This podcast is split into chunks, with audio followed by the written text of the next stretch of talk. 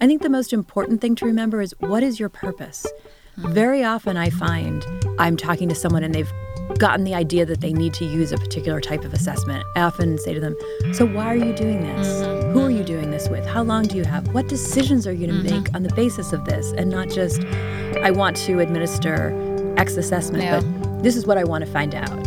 And that's the most important thing. You're listening to Speaking of Language, a podcast recorded at the Language Resource Center at Cornell University. Each week, we explore a topic related to language pedagogy and second language acquisition.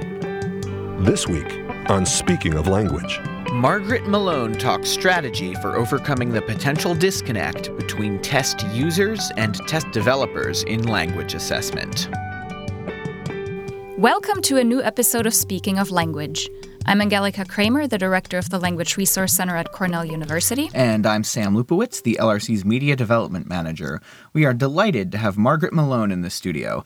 Dr. Malone is the director of the Assessment and Evaluation Language Resource Center at Georgetown University, a research professor at Georgetown, and she is also the director of ACTFL's Center for Assessment, Research, and Development. She's on campus as part of our monthly LRC speaker series and gave a talk titled, What Do Students and Instructors Need to Understand About Language Assessment? and What Do Language Assessment Developers and Researchers Need to Know About Students and Instructors? We are excited to continue our conversation about language assessment literacy with her today. Welcome to Speaking of Language, Margaret. Thank you so much for having me. It's so great to be here. and we are very delighted to have you here.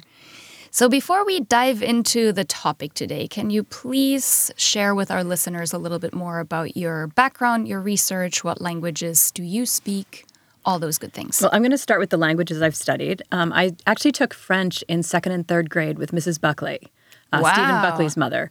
And I loved French, but when I was in high school, which was the next opportunity I had to study language, my sister insisted I take Spanish so that we could talk in front of our mother without her understanding. um, and then um, I continued Spanish in college, but um, because both my parents and my sister had studied Latin quite extensively, they thought I was barely educated, so I picked up Latin in college. And that was when I switched my major to language studies, an interdepartmental major focusing on linguistics. And then when I went to graduate school, I continued studying Spanish and I picked up French, Indonesian, and Sanskrit. wow. Man, that's French, Indonesian, and Sanskrit. Wow. Do you still get to use any of those languages in your work today? Well, actually, ACTFL has the Alira, which is a Latin test, and so I sometimes get to use my Latin there.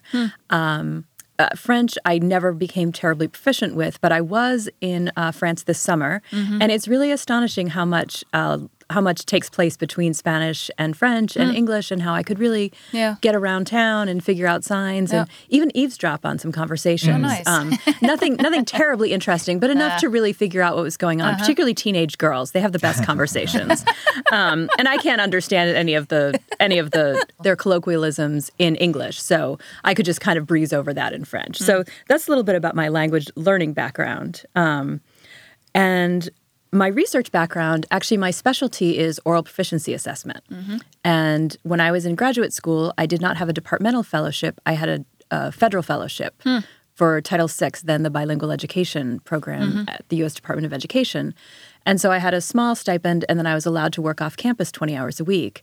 And that was the first year that the Center for Applied Linguistics was funded hmm. with Georgetown for the mm-hmm. Federal Language Resource Center. Yeah. So I went there to work with Charlie Stansfield on assessment, and I thought, well, I guess I'll do this for a year and go back to teaching ESL. Well, that was in 1990. and so I really became interested in assessment, uh, particularly speaking assessment, because it was something that really I had not had a lot of, except in a couple of um, really excellent Spanish classes I took in college. And I realized how important it was and how important it is not just to teach speaking and to emphasize it in class, but to assess it so that there's accountability because we think what we are assessed on is important. How many of us have said in a class, is this going to be on the test? Right? So that's really how I got into oral proficiency assessment. Um, my other main area of research, I, I actually have two right now. One is uh, C-tests, which you can come hear more about sometime. Um, but I'm also really interested in language assessment literacy, which is what we all understand about language assessment, um, whether you're a test developer or a language instructor or a student or another stakeholder.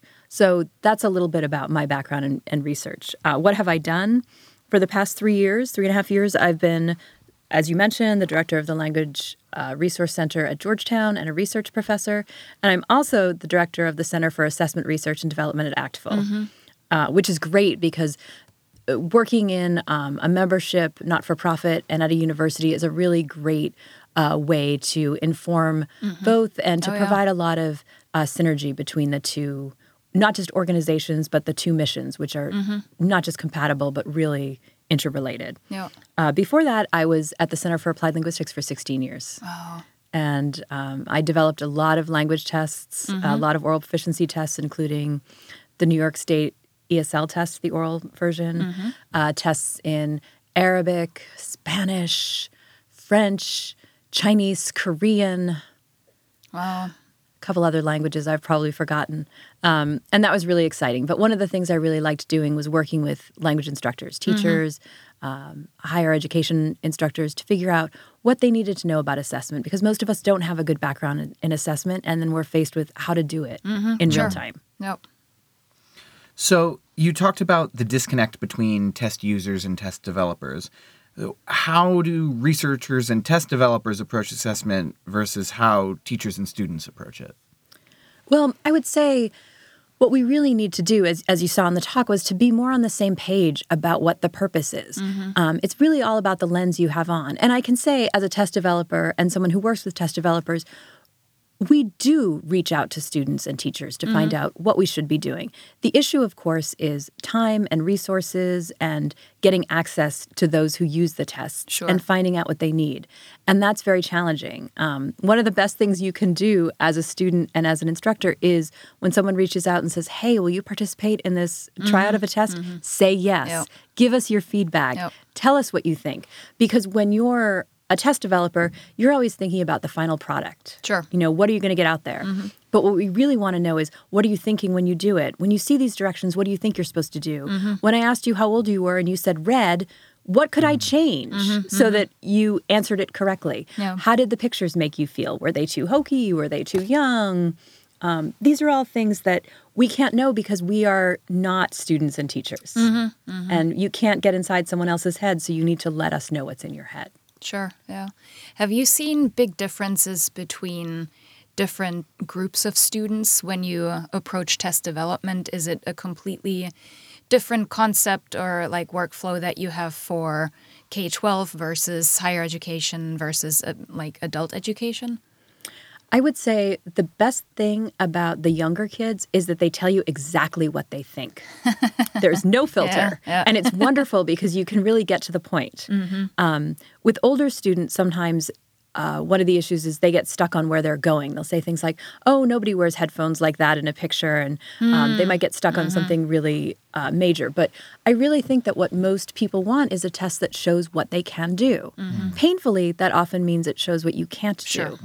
And so, what we want to do is design tests that show um, us at our best and what we need to work on.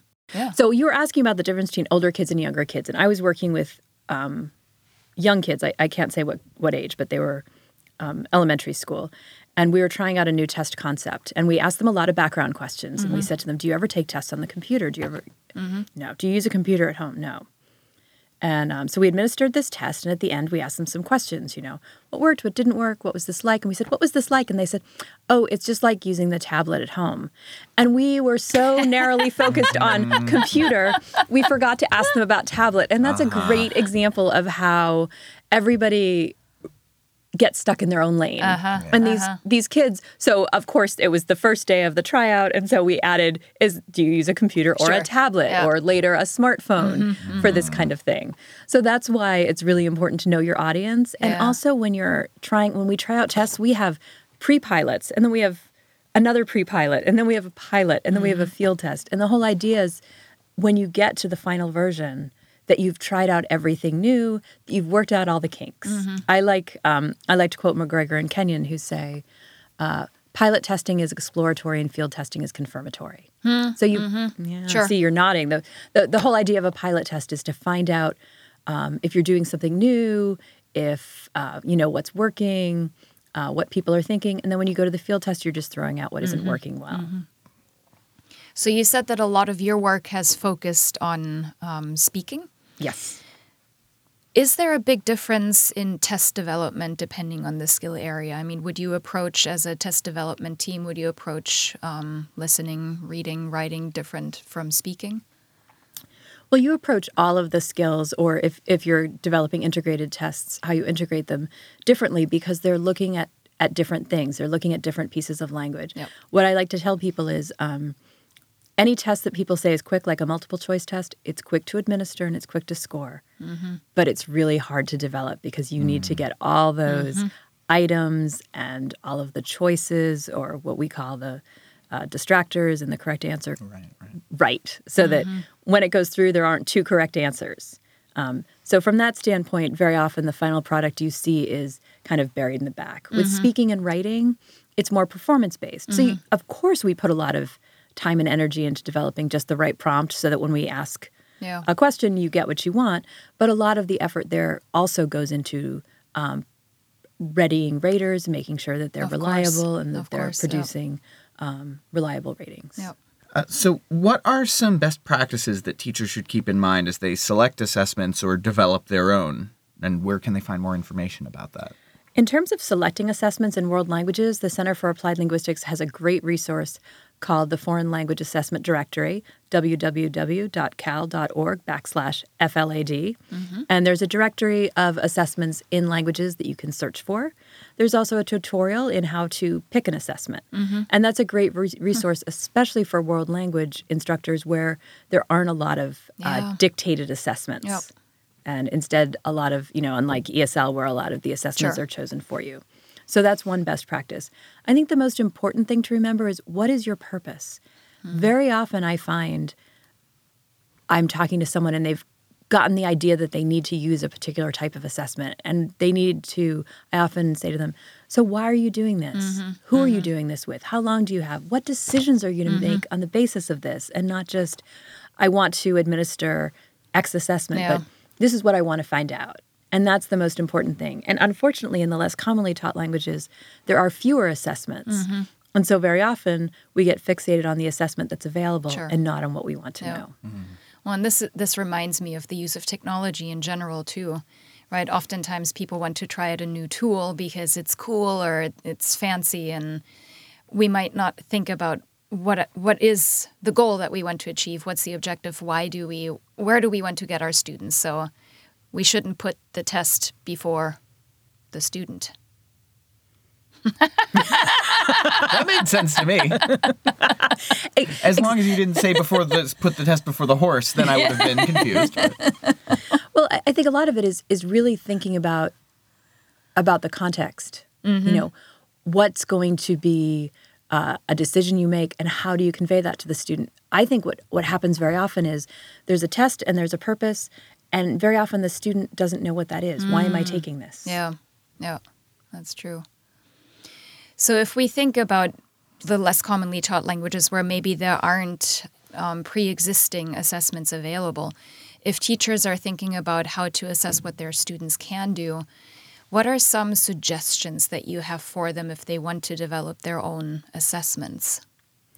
So I would say the first thing to think about is what are the stakes for classroom based assessments.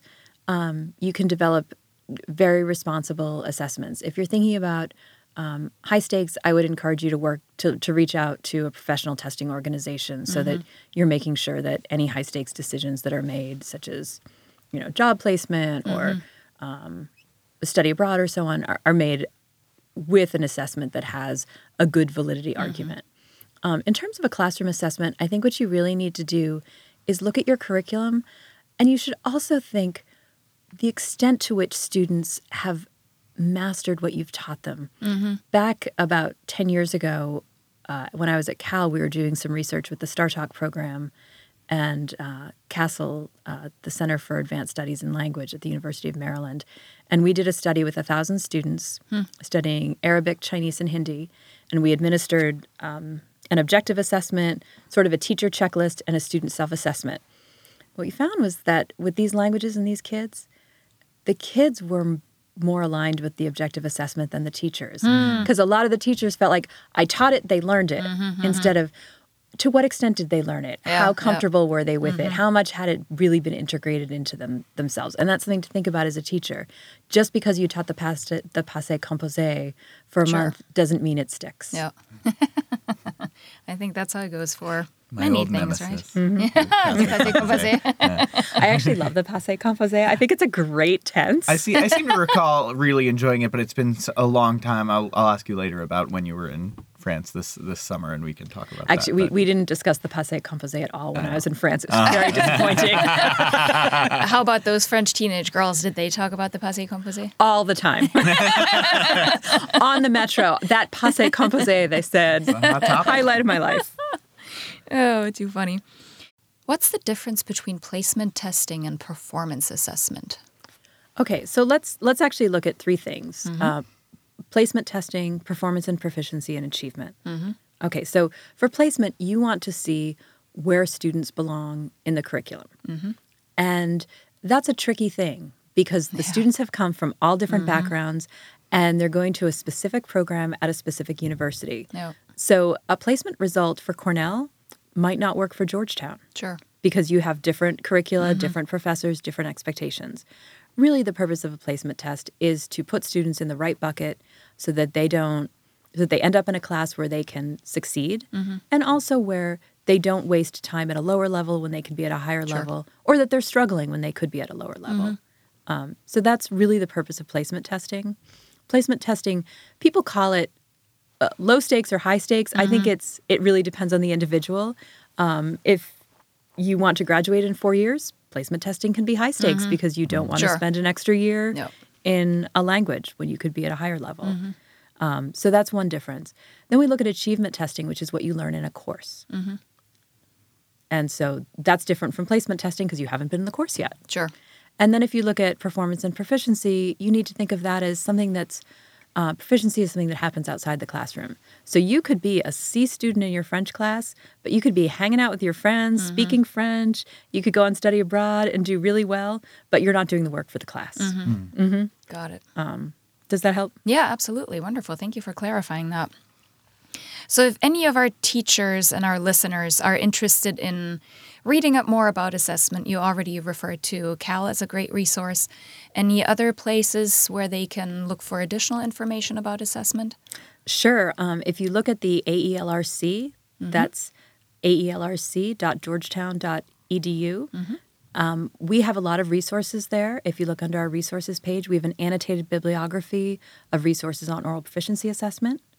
We have um, some new research briefs that we're developing. nice. Um, so we have two research briefs that have been published. Um, one on the IPIC, which is a, a test of uh, pragmatics that we're working on with our colleagues at the University of Oregon at their Language Resource Center, and that's up. And then we have one on the seal of biliteracy, which is something we, we haven't talked about, which is a really important topic. Um, and we're currently working on some on the C test as well. Okay. So those will be up. Another place to look, of course, is on the ACTFL website. ACTFL has just a myriad of of resources. Of course, in addition to our flagship journal, Foreign Language Annals, we have the Language Educator, Yep. which is very readable, and um, I highly recommend. Um, and then, of course, there are a lot of other resources Yep. available on the ACTFL website, including uh, some research resources on uh, the basics of how languages are learned. Great. So, before we sign off, we'd like to ask you to share your favorite word in a language you speak or have learned, are learning, want to learn. So, love to hear it. So this isn't actually a language I learned, uh, but I actually directed development of a lot of tests and resources in it, which is from Arabic, which is the term inshallah, which means if the universe is willing, depending on your religious background. And I really like it. Um, my colleague Catherine Ingold used to say that the southern equivalent of it is "Lord willing and the creek don't rise." Uh, Very good. and so I like that word because I think that's it's really central to language learning and teaching. Yeah. You know, it's it's really if all the parts come to place, that's when it's Yep. successful. Awesome.